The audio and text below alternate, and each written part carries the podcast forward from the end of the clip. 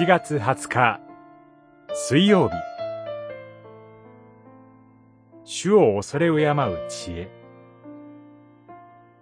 呼ぶ記28章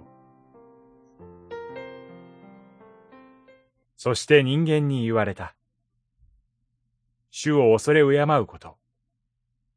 それが知恵。悪を遠ざけること。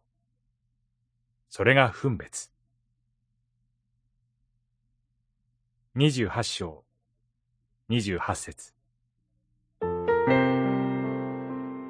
ヨブと三人の友人との討論は終わり、二十八章には、呼ぶ記著者の言葉が記されています。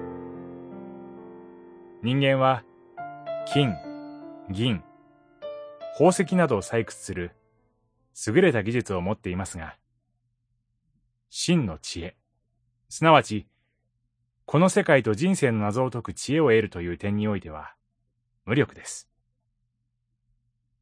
この真の知恵の道は、創造者なる神のみが知っておられます。したがって、そのような神を恐れ敬い、主が嫌われる悪を避けて生きることこそが、真の知恵と分別ある生き方なのです。ですから、王法思想に基づき、予部を批判する友人たちと、神の仕打ちに納得できない予部との討論は、実を結びませんでした。真の解決は、神が、予部に語りかけてくださり、予部が、神の知恵を認めて、見舞いにひれ伏す時まで待たなければなりません。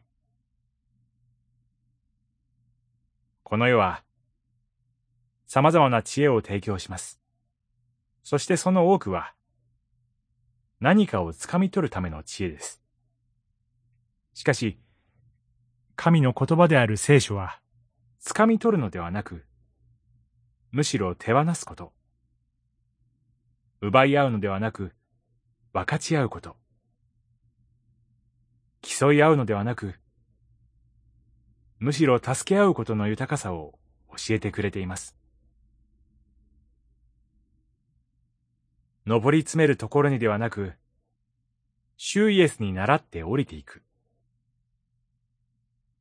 そこに、神にかたどって作られた人間が、本当の意味で人間らしく生きることができる場があるのではないでしょうか。祈り。主よ。私たちがこの世の価値観に流されず、主イエスに習って、真に知恵ある人生を歩めますように。